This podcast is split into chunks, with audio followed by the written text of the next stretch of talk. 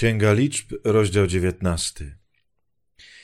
Pan powiedział do Mojżesza i Aarona: oto rozporządzenie prawne wydane przez Pana. Powiedz Izraelitom, niech ci przyprowadzą czerwoną krowę zdrową i bez skazy, na którą jeszcze nie wkładano jarzma. Przekażecie ją kapłanowi Eleazarowi. Następnie wyprowadzi się ją poza obóz i zabije w jego obecności. Kapłan Eleazar weźmie potem nieco jej krwi na palec i dokona 7-krotnego pokropienia od strony wejścia do namiotu spotkania. Wreszcie spali się ją w jego obecności. Należy spalić jej skórę, mięso i krew, łącznie z zawartością jelit. Kapłan weźmie teraz drzewo cedrowe, hizop oraz szkarłat i rzuci je do ognia, w którym płonie krowa. Następnie kapłan wypierze swoje ubranie i umyje się w wodzie. Potem powróci do obozu, lecz aż do wieczora będzie rytualnie nieczysty. Również i ten, kto spalał krowę, wypierze ubranie w wodzie, obmyje się i pozostanie nieczysty aż do wieczora. Człowiek rytualnie czysty zbierze popiół z tej krowy i złoży go na czystym miejscu poza obozem. Będzie on tam przechowywany do przyrządzenia wody oczyszczającej dla społeczności izraelskiej. Jest to ofiara za grzech. Ten, kto zbierał popiół z krowy, wypierze swoje ubranie i pozostanie nieczysty aż do wieczora.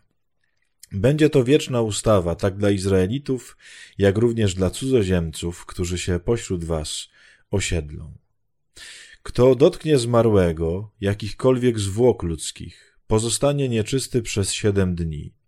By odzyskać czystość, winien oczyścić się tą wodą w 3. i 7. dniu. Jeśli jednak nie zrobi tego w 3. dniu, nie dostąpi też oczyszczenia w dniu 7.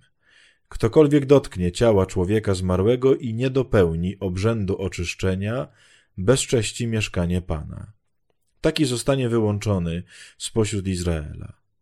Ponieważ nie został pokropiony oczyszczającą wodą, jest nieczysty i ta nieczystość trwa w nim nadal. Takie natomiast prawo obowiązuje w przypadku, gdy ktoś umrze w swoim namiocie. Ktokolwiek wejdzie do tego namiotu lub też w nim przebywa, będzie nieczysty przez 7 dni.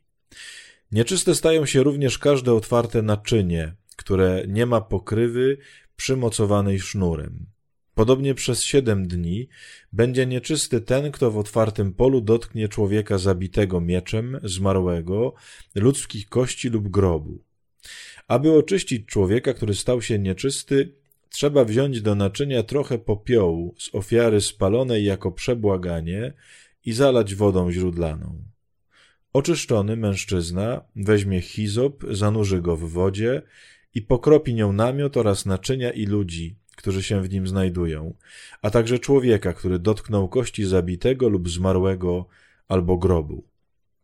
Tak więc czysty mężczyzna w 3. i 7. dniu pokropi nieczystego, a ten 7. dnia stanie się czysty.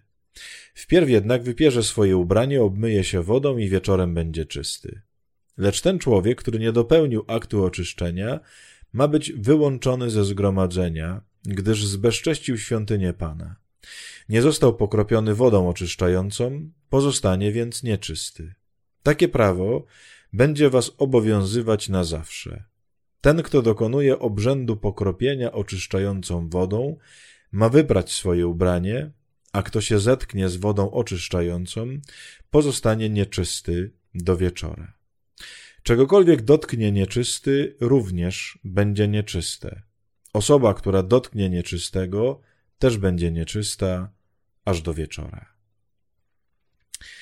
Moi drodzy, jedna myśl z tego rytuału i takiego myślenia, które oczywiście nie jest już nam właściwe i nie jest dla nas jakoś wyznacznikiem patrzenia na to, kim jesteśmy i co robimy, ale jedna zasada bardzo ważna, która ciągle jest aktualna. Zauważcie, że kiedy się wchodzi w ten stan nieczystości, ja wiem, że my już tego tak nie traktujemy, tak, że jak się dotnie kogoś zmarłego, to jesteśmy nieczyści, ale potraktujmy to jako obraz jakiegoś grzechu, jakiegoś takiego skalania się czymś złym.